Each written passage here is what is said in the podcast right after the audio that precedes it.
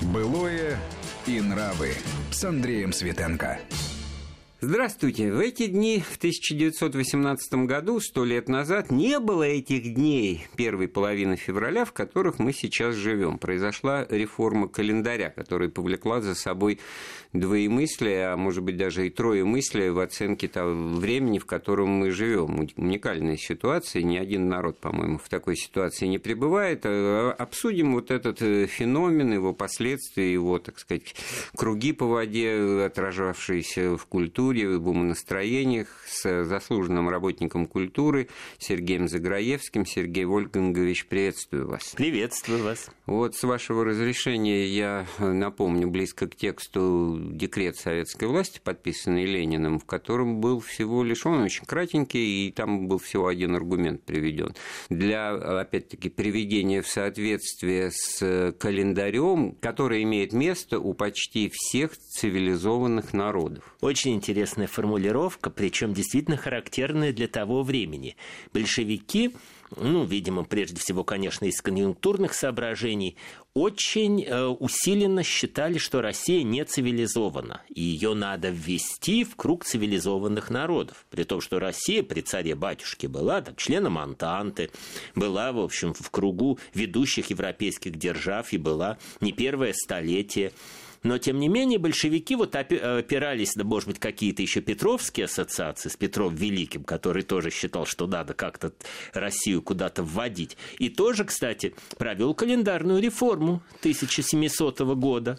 Ну, да, тут интересно то, что календарь-то он изменил, это тоже веха, это ну, действительно тоже ударило по умам, потому что от Ветхого Завета, от сотворения мира, почему бы нет, это все, так сказать, традиция многовековая. И, и вдруг, значит, какой-то там 1700 год от Рождества Христова, опять-таки с течением времени все к этому привыкли, и сейчас странно при, прибавлять 5508, но почему же он, э, изменив летоисчисление, не изменил отчет дат, то, то бишь сам календарь, который был введен в то время уже больше чем сто лет существовал, Григорианский. И разница между юлианским старым составляла 10 э, дней. Она на самом деле, э, да, она, естественно, составляла 10 дней, она год, год прибавляется к каждому, каждый, в смысле, день прибавляется каждый год, в смысле, каждый, день прибавляется каждый век. Э, и, кстати говоря, в следующем веке Э, уже будет 14 дней разница. И Старый Новый год Не э, следующий, будут... а по набеганию 11 в 18, 12 в 19, 13 в 20. И вот тут очень сложная математика. В 21 тоже получается Тоже 13, 13. а вот в 22 а, в следующем это, веке ну, будет хорошо, уже 14. Это, хорошо, что это, ну, это не, очень... не наша проблема, но, ну, в общем-то, я предвижу, будет... что это будет большой, так сказать, тоже удар, потому что ну, сложилось, опять опять-таки, веками, что прибавлять надо 13 дней. В этом смысле астрономического исчисления времени э, отстает юлианский календарь, в нем нет механизма учета вот этих 4 минут 56 секунд, которые действительно набегают каждый год. И поэтому заметили-то это еще вот в средние века в Западной Европе.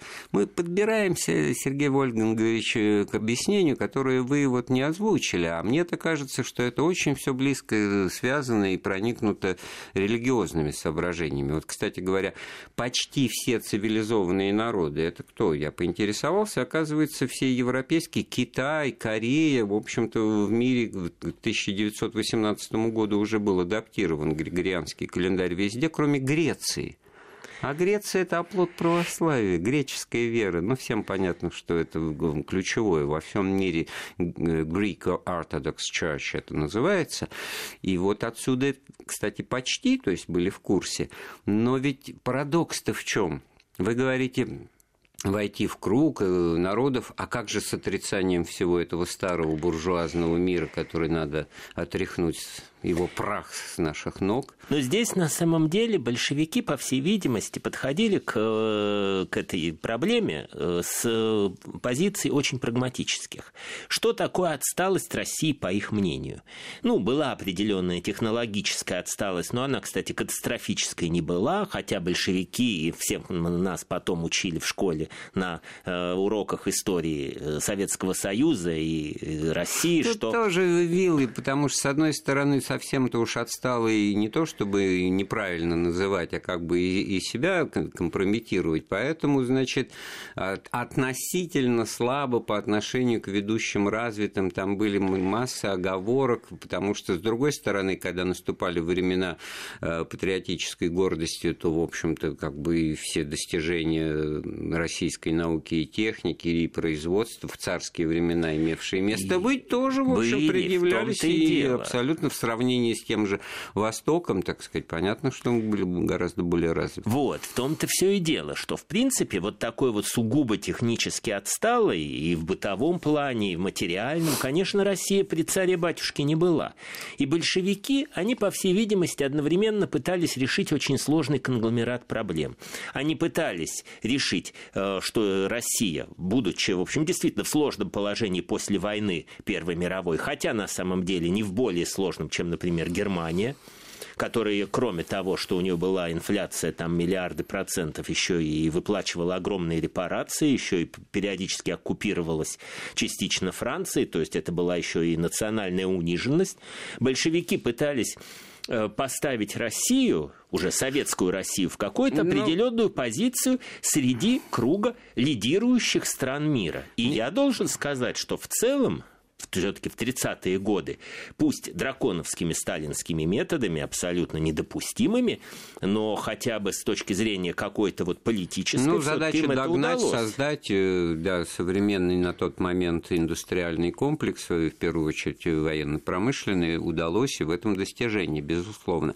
Но э, давайте не уходить от культурологического круга вот соображений в этой связи. Здесь все-таки мы вот противоречия наблюдаем наблюдаем, на мой взгляд, потому что все крутится вокруг атеизма и религиозности. И парадоксальным образом, вот смотрите, белогвардейские правительства на территории России, которые в 18-20 годах существовали, жили по старому календарю, хотя они были носителями той вот, ну, просвещенной, элитарной культуры. И в этом смысле, конечно, тут политический ответ на то, что раз большевики сделали так, то мы будем делать эдак. Хотя, если бы этого не случилось, то реформу эту готовили, и, в общем-то, обычная, так сказать, старорежимная интеллигенция, интеллектуалы, они приветствовали бы это. Не кажется ли вам, вот смешной э, вопрос в голову пришло, что Ленин и большевики, многие, они годами, десятилетиями жили за границей в эмиграции, и жили, соответственно, по Григорию юлианскому календарю, Привыкли. за исключением Греции, где их не было. Вот. И поэтому они, им было, наверное, не с руки, поэтому они достаточно быстро вот календарь-то и поменяли. Я думаю, что здесь, возможно, даже другая причина. Большевикам надо было показать, что Россия первой вышла из... Первой, выйдя из войны, действительно, первой, выйдя из войны политически, что она выходит из войны экономически. Вот, смотрите, мы восстановились, у нас все хорошо. В 22 году Генуэзская конференция конференция, дружите с нами, ребята, мы хорошие. Ведь был очень краткий в истории Советского Союза период, когда советское государство пыталось показать, что оно самое хорошее. Вот 20-е годы. Что оно дружественное, что у нас более эффективный строй социальный. Вот, да, мы, конечно, буржуев э, разогнали, но они сами виноваты, а вот праве, теперь мы их возвращаем, пожалуйста. Ну, не и... столько возвращаем, сколько уцелевшим до определенного уровня, э, рослым, так сказать, ну, мелкий, средний бизнес, как бы сейчас сказали, им, им можно Можно было, да. И Но... вот это в конечном итоге вылилось в знаменитый лозунг Бухарина – да, обогащайтесь. обогащайтесь. Ведь когда ведь на самом деле вот эта идеологическая вспышка такая, что вот, а коммунизм, а все, ну, к концу 20-х стало понятно, что уже все не так. Ну, не будет уже коммунизма Сергей вот сейчас. Ну, в данном случае мне хочется говорить не столько об обогащайтесь, сколько об окультуривайтесь. Понимаете, ведь вот просто конкретный пример. 5 января 19 года, ровно на следующий год, Ленин попадает попадают в пренеприятнейшую историю, когда он возвращается из Сокольников или едет туда на лесную дачу, где, кстати, Надежда Константиновна отдыхала, заодно там был детский приют, в общем-то, на елку, что 5 января. А это какая-то дата. А это канун Рождества по старому стилю. То есть все живо. И когда он попадает в ситуацию, его высаживают из машины, машину угоняют, известные, значит, история во всех э, ленинянах описанная, то он стучится в двери там Сокольнического райкома, а ему сторож говорит, никого нет, все, все, все дома празднуют. Все, все празднуют. То есть э, вот, вот это к тому, что, ну и сейчас э, это все узаконено именно вот 7 января по старому стилю, в, от, в, в отмену логики, что Рождество перед Новым годом, мы это празднуем, мы к этому привыкли. Тогда вот не, не начало ли вот этого процесса, вот то, что год показал, что люди все равно не, пере, не переходят во всем и вся на новый э, стиль. Мой дед, э, пройдя сталинские лагеря и рассказывая про них, э, рассказывал мне довольно интересный момент. Он же сидел за троцкизм. Он был последователем Троцкого. Э, он э, не был в организациях каких-то связанных с Троцким. Ну, которых, в общем-то, может быть, и не было, на самом деле. Их и не было, нет. Ну, были парторганизации, которые выступали, ну, большинство вот за Троцкого. Те, извините, что я вас перебиваю, получается, но в подтверждение вашей мысли, что в середине 20-х было, в общем-то, достаточно сносно. Вот. вот и дискуссии в партии, вот можно было занимать какую-то платформу, обсуждать. Да, были платформы, и обсуждался, да. в том числе и Брестский мир, как известно, обсуждался по платформам партии партийным. И, соответственно, и дед очень интересную вещь рассказывал. Там же непрерывные были дискуссии. А почему? В лагерях уже. А как это все получилось? Вот как вот этот э, всплеск живого слова, живой мысли 20-х годов, зачем он был нужен? Почему вот сразу было не перейти на какие-то уже сталинские такие позиции? Казарменные. Казарменные, потому что были же действительно и в лагерях сидели, в том числе сталинисты в огромном количестве, и которые считали, что это просто Сталин весь хороший, просто просто с ними такая э, ну ошибка ну, да, произошла он не знает. трагическая. Это а он не знает. я слышал в детстве от своего деда, да. как единственный, как с календарем аргумент того, почему так случилось. И вот, э, собственно, троцкисты объясняли 20-е годы, не только троцкисты, бухаринцы, реальные, не те, которые вымышленные потом, а кто реально был вот за Троцкого и за вот эти э, из дискуссии по платформам. А как? Впервые в истории что-то строим, что-то поменяли, причем волевым способом начинается строительство нового мира. Как его строить? От, в том числе отказываться от религии или нет. По поводу религии в сталинских лагерях такие были дискуссии, которых на воле и не существовало. Были же огромное количество сосланных священников. Они тоже, естественно, имели свое там право голоса, будучи там обритыми, безбородыми, в телогрейках, но это были священники, их звали батюшки. Э, в авторитете, в общем, были, Они потому что... Авторитетом определенным Являли собой определенный стиль поведения, так вот современным языком говоря, и, в общем-то, это все ощущалось. Ощущалось. По множеству от откликов, и вот это не единственное, не единичное суждение. Совершенно да. верно. И вот это вот то, что в 20-е годы, в начале тем более 20-х, сразу страна не отказалась от религии, сразу не произошло вот этого э, вот отката, ну, Тихона, в конце концов, только в 25-м году э, отрешили большевики и посадили уже там под арест. А до этого ведь Опять противоречие и парадокс. С одной стороны, как бы вот масса свидетельств тоже вот у, у сменовеховцев, потом и у наблюдателей с той стороны баррикады, значит, о том, что вот это рухнул миф о, так сказать, религиозности русского народа, в три дня все церкви разломали, все купола сбили, никакого противодействия вот этому наступлению на церковь этой богоборческой власти, ну, не, особенно не было, и хотя вот с одной стороны и не было, а с другой стороны вот в том же народном календаре это все, ну, не вытравишь, да, вот мы дальше еще про это поговорим. Это очень любопытный феномен – это, ну, академик Рыбаков в свое время, изучая язычество Древней Руси, говорил о двоеверии когда э, уже христианство накладывалось на древнеславянские верования. Тут, пожалуй, произошло троеверие, когда коммунизм наложился на э, христианство, а христианство, в свою очередь, осталось еще с огромным количеством языческих традиций, вроде масленицы или прыжков на костер на Ивана Купалу.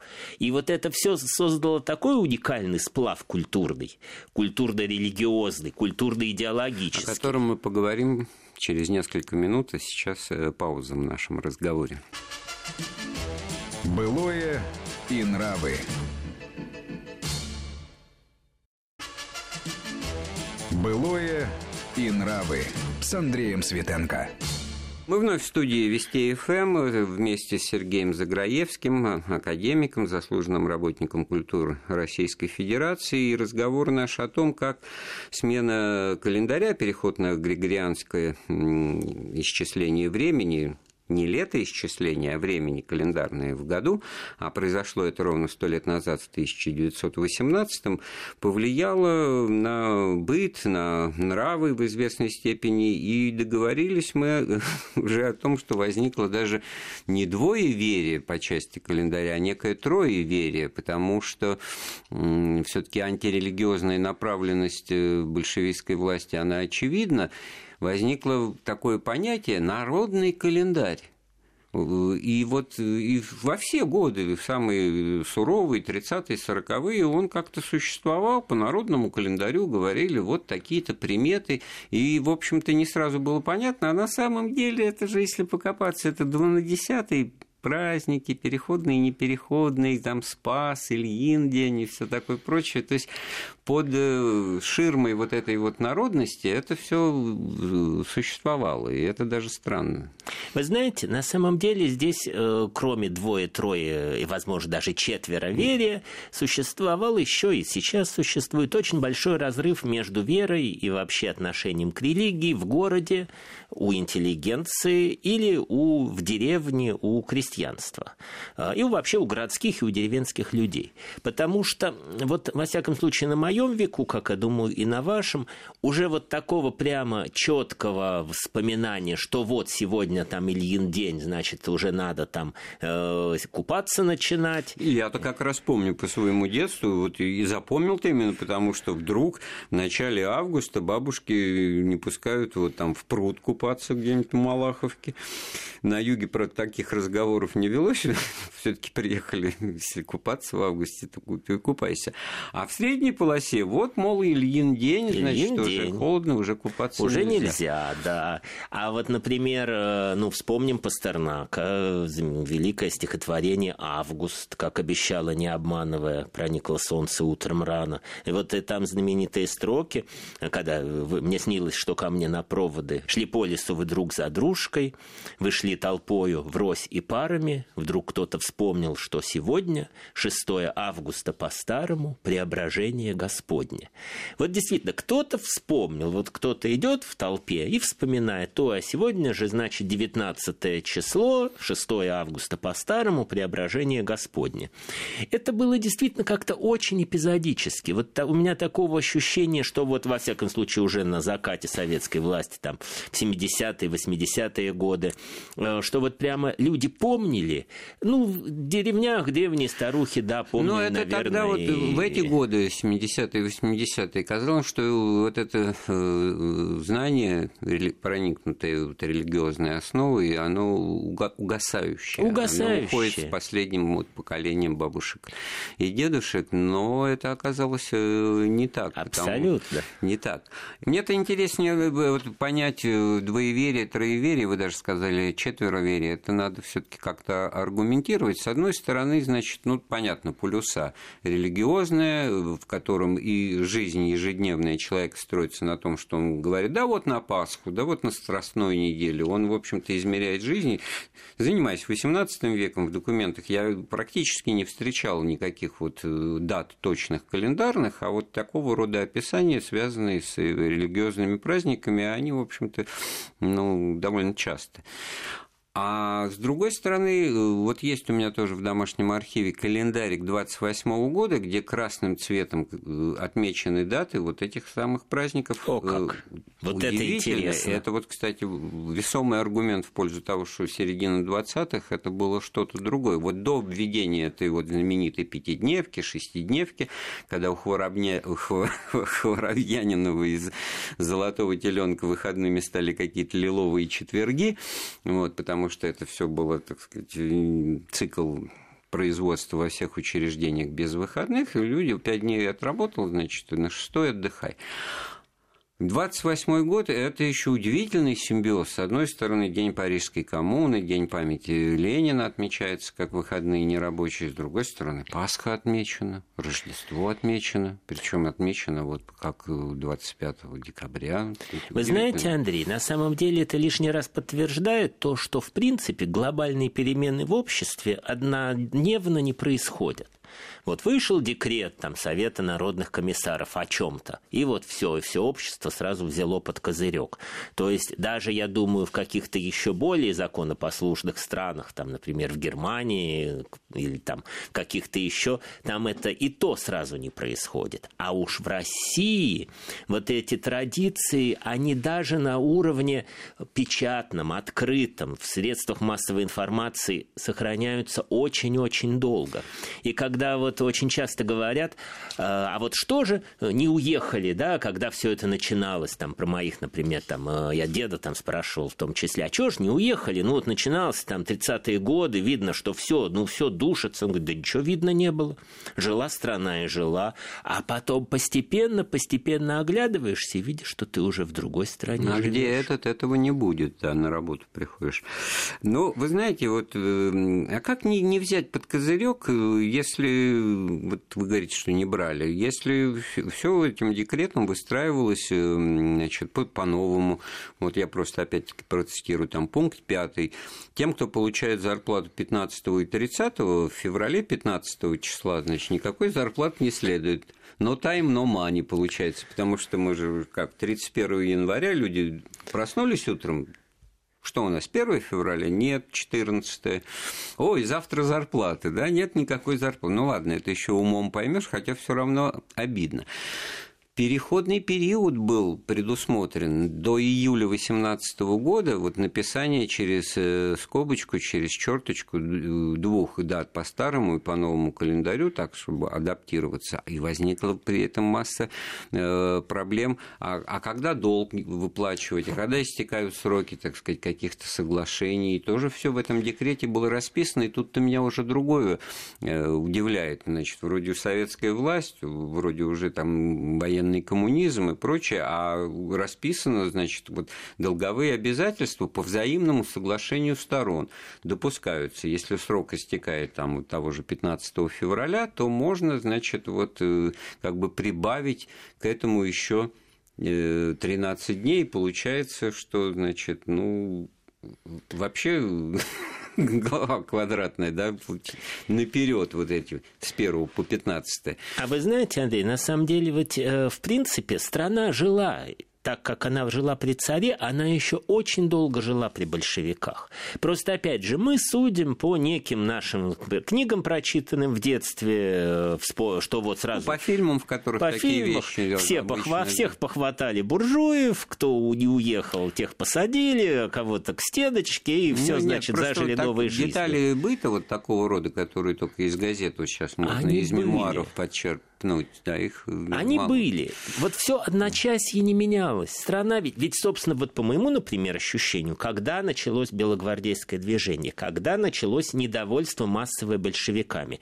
Ведь первое, что произошло, так называемое, как нас всех в школьных учебниках, в институтских, триумфальное шествие советской власти. То есть в какой-то момент, а точнее 25, точнее 26 октября 1917 э, года было объявлено на съезде Советов, что вся власть у Советов, временное правительство не сложено. Дальше произошла какая-то темная, непонятная для большинства народа история с учредительным собранием. То ли разогнали, то ли... Ведь это все тоже Нет, не сильно ну, не скажите, непонятно. Это были массовые митинги, манифестации, вот. разогнанные ну, стрельбой, вооруженным путем. И да. проходили они не только в Петрограде вот. и Москве, но и в уездных вот. губернских центрах. Но, и вот это вот, как вот раз уже начало менять. Начало, да. Да. И докатились, приехали на места оперуполномоченные ну, если не опера, это, наверное, слишком сильно сказано, уполномоченные. Замечательно у Сильвинского в Уляляевщине это написано. Как приезжает товарищ Гай с товарищем Четыхой, товарищем э, Лошадиных. Э, Гай становится председателем губы сполкома, товарищ Лошадиных губ товарищ Четыха еще какой-то губ продкома. И вот они начинают строить новую власть. И тут уже появляется Улилаев. То есть вот когда уже до докатилась до каждого человека в огромной стране вот эта проблема, когда он уже почувствовал, что до него дошло, вот тут уже многие стали браться за обрезы которых после войны было огромное ну, количество. Дело не в том, что люди с этими яркими фамилиями, а их дела, потому что началось, так сказать, преследование любой так сказать, торговой деятельности, обмена, это все было названо спекуляцией, значит, попытка регулировать все и вся в экономике, продразверстка. А в политическом плане заключение похабного, как все однозначно понимали, Брестского мира, когда чохом, скопом в один день территорию Прибалтики, Белоруссии, Украины, там даже часть области войска Донского была передана вот вчерашнему врагу, врага в этом смысле усилила в лице Германии и Австро-Венгрии, но не спасло. А, нас тоже время неумолимое не спасает. Очередная пауза в нашем разговоре. Былое и нравы. Былое и нравы с Андреем Светенко. Мы вновь в студии Вести ФМ. У микрофона Андрей Светенко. Рядом со мной наш гость, академик Сергей Вольгович Заграевский. Мы говорим в общем-то, о новом календаре, который э, не вытеснил старый, и это очевидная вещь, и все, так сказать, возможные последствия культурологические, политические и обстоятельства этого рода, которые влияют на эту ситуацию. И вот феномен-то очередной какой произошел, на мой взгляд, где-то вот э, в годы застоя. Ренессанс, реанимация вот этого старого э, календаря, старый Новый год. Дело даже не в том, что знаменитая пьеса появилась, фильм был э, снят. Вот это вот, так сказать, желание попраздновать еще раз, оно из, в общем-то, вещи совершенно необязательной и юмористически воспринимаемой, вот все больше и больше представляется как э, то, что вот это в нашем сознании действительно серьезное значение имеет. Люди вот недавно в январе, так сказать, поздравляли себя, так сказать, я слышал разговор праздновать будем, отмечать так Отмечаем или иначе, может быть, празднуем. немножко э, карикатурно по сравнению с настоящим Новым годом, но уж елка-то точно стоит, уж ее не убирают до 8 марта или там до китайского календаря по новому с его Новым годом в феврале. А, то есть вот это желание обрасти еще вторым поясом вот этого вот времени, чем это вызвано? Вы знаете, Андрей, я бы здесь не, не переставлял причину и следствие. Я думаю, причина все-таки основная в том, что появился, появились новые поводы, вспомнили. Вспомнили вообще, что существует Бог, если уж говорить говорить там о временах застоя, что существует церковь не только для бабусь, там э, люди пошли на Пасху в церковь, люди пошли на Рождество в церковь. Вот, казалось бы, э, уж Рождество такой праздник все-таки не Пасха, а пошли люди, и мое поколение ходило. Другой вопрос, что церкви были оцеплены, что пускали только э, своих то есть э, вроде как э, ну, прихожан, кого знают лично батюшка, либо были пригласительные билеты, либо лично, ну, дьякона обычно, не батюшка, стоял у, у входа и пропускал. Ну, а, соответственно, кто там комсомолец или кто партийный, ну, он, конечно, и не пошел бы туда, но подходили. То есть вот это ощущение, оно вновь появилось. Ну, невозможно в течение ста лет такая, вытравить. Да, какая ну, нельзя. хитрость, сейчас, сейчас вспомнил свою комсомольскую юность, э, значит, когда требовалось выделить некоторое количество, значит, комсомольцев для вот дежурства около церкви а в Ленинском районе, значит, я работал в городе Москвы, там, где было Э, все-таки действующей церкви, вот в тех же Хамовниках, э, значит, э, собор, который предстоятелем РПЦ, значит, считался, это одна из важнейших церковей. И, и вдруг неожиданным образом нашел отклик у, у такой инертной массы комсомольцев, которые не, не отличались, ну, числились скорее, потому что вот, и потом-то и выяснилось с годами-то, что эти ребята-то были верующие, и им, в общем-то, это все как раз они и так собирались идти, а тут, в общем-то, еще и по разнарядке, то есть ничем не рискуешь, и попадешь на службу, и на, и на Пасху, в общем, они записывались. Вот это меня тогда очень удивило, да. Я вообще на самом деле думаю, что советская власть культурно и идеологически, конечно, была обречена она была обречена экономически, ну, потому что, понятно, там э, человек не хотел работать в колхозе, не хотел работать на дядю, он хотел работать на себя, и как минимум иллюзию такую ему капитализм все-таки дает. Частное предпринимательство, частная инициатива. Но вот в культурном плане все-таки коммунизм, коммунистические идеи, они были слишком тонкими, э, и слишком тонкой надслойкой, наслоением. И э, в 20-е годы, да, они были жизнеспособны, и, возможно, возможно, с этим связано то, что большевики особо не мешали ничему другому. Пожалуйста, иди ходите в церковь, ваши проблемы. Коммунизм все равно лучше. А вот уже в 30-е годы, когда уже поняли, что люди уже особо верить перестали, что на Колыму уже добровольцам никто не поедет золото мыть, на Воркуту никто не поедет уголь добывать. Вот тут уже потребовались миллионы заключенных, тут уже потребовалось прикреплять людей к производству, потому что вот эта культурная составляющая коммунизма, она оказалась крайне слабой. Лозунги, гениальные лозунги, ведь действительно лучшие поэты, лучшие художники над ними работали в 20-е годы. Маяковский, Юон, Лисиц, Высоцкий, Малевич, ну, такие имена просто, Душагал тот же самый. Но это борьба на вытеснение одной культуры. Культура один, культура два, есть такая да, интересная рабо- работа. Да. А вот это, это наш вклад в, в историю мировой культуры вот, и социума, потому что я вот сейчас вот слушаю вас и думаю, ну вот в, в Европе, в других странах, и на Востоке то же самое, там в этом смысле одно, однополярное видение мира, так сказать, с точки зрения календаря.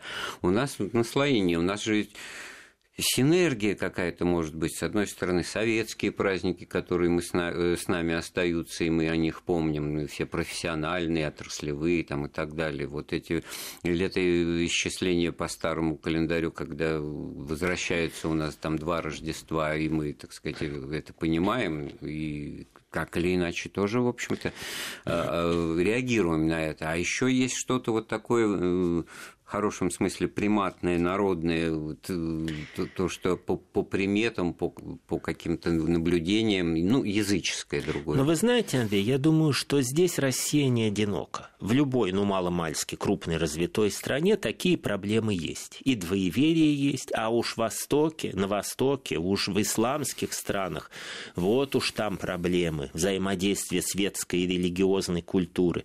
А там еще есть и традиционные народные верования и там чуть-чуть вот в горы поднимись, условно говоря, там уже все вообще совсем другое. И Афганистан, одна из проблем советского входа в Афганистан была то, что с одной нацией договорились, а их там сотни.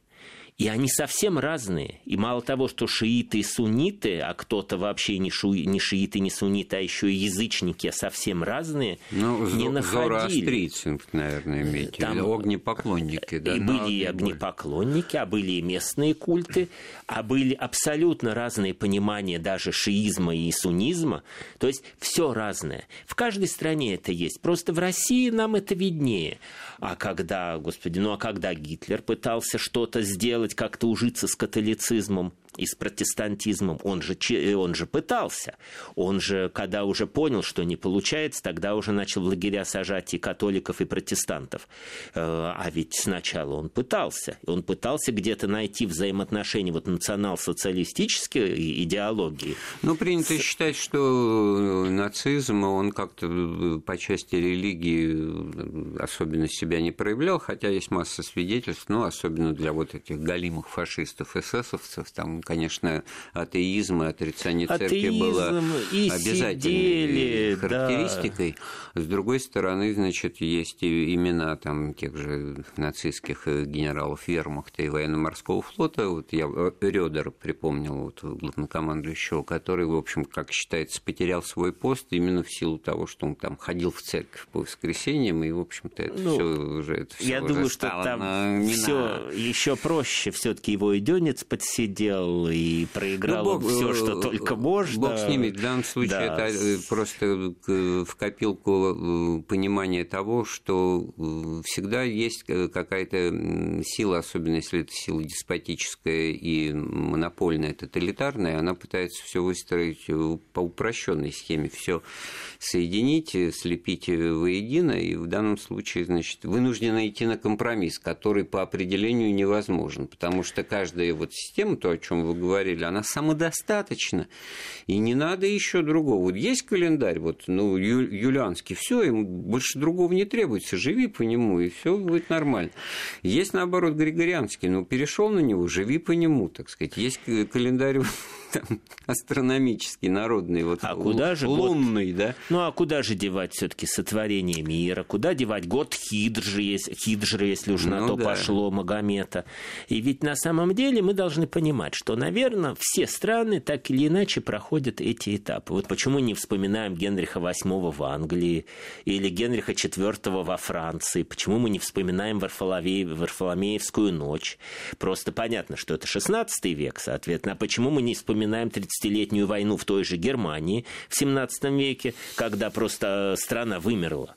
Когда ну да, или реформацию тоже, Реформацию. христианскую войну в Германии, которая, в общем, существеннейшие сдвиги произвела. Если уж вот мы об, об этом заговорили, то начало нового времени в Европе это середина 16, 16 века, века, когда конечно. возникли, когда, во-первых, стали увенчиваться победами народные движения, чего никогда вот в России, к сожалению, не происходило. А там, в общем-то, в части места это происходило, и рождалось социальное государство, потому что суть требований было э, отказ от эксплуататоров, отказ от феодализма и государство, создание государства, которое несет какую-то социальную ответственность перед своими гражданами, подданными. Вот. И в этом смысле, конечно, вот так неожиданно, может быть, мы, начиная разговор о календаре, вышли на эти... А это очень важно. Календарь это ведь одна из очень, очень серьезных э, вообще э, говоря черт э, национальной жизни. Календарь, язык, алфавит. Мы должны вспомнить о реформах алфавита, которые происходили, кстати, во всех странах при серьезных социальных переменах, и в том числе, естественно, в России, когда при Ленине отказались от буквы «ять». Мы должны вспомнить об огромном количестве реформ. Все-таки мир, он вот как-то вот по своим, естественно, законам развивается, эти законы, они все равно находят свое выражение в жизни каждого человека. А что в жизни каждого человека? Это вот что празднуем, что покупаем, да, далек от наших высоких материй, о которых мы, о которых мы говорим, что покупаем в магазине, да, сегодня я ничего купить не могу, потому что у меня пенсию не выплатили, или наоборот, пенсию выплатили, а купить нечего, как в советское время. И вот эти черты, они для каждого человека принципиальны очень. А высокие материи, они, да, они хороши, конечно. Ну, обещайте мне поговорить о реформе языка, потому что это тоже интересная тема, и мы сегодня ее только назвали, но не раскрыли. Время наше в эфире истекло. У нас в гостях был академик Сергей Заграевский. Эфир программы подготовил и провел Андрей Светенко. Слушайте Вести ФМ. Былое и нравы.